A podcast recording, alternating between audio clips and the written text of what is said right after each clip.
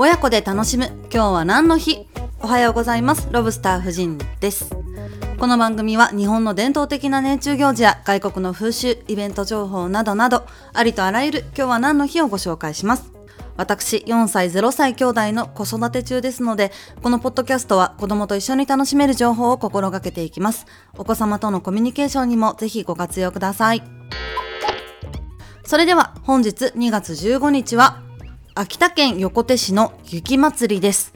毎年にがつのじゅうごにち、じゅうろくにちに行われる鎌倉という水の神様を祀る行事です。このお祭りよんひゃくごじゅうねんの歴史があるようです。鎌倉ってあの雪で作る鎌倉ですね。あの丸い鎌倉ってよりはちょっとね四角っぽい鎌倉なんです。この鎌倉がこの横手市内にはちじゅっきほどできるそうなんですけれども、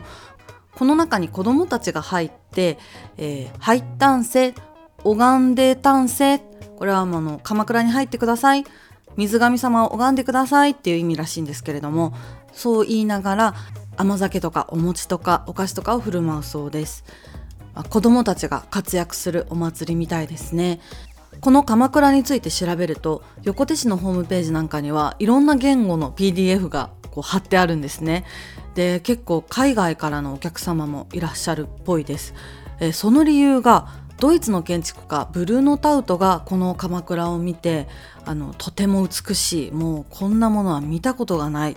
子どもたちがね甘酒を一杯勧めてくれて、でそんな時に大人はこの子たちに一銭与えることになっているんだ、ここにも美しい日本があるんだということを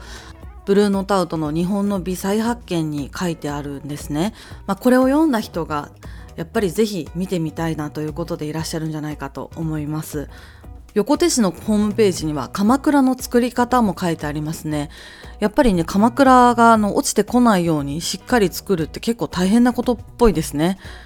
中で甘酒を飲んだりお餅を食べたりしながら夜が更けるのも忘れて話をするそうです。いいですね。私も一度行ってみたいお祭りです。毎年じゅうご、じゅうろくにちに行われます。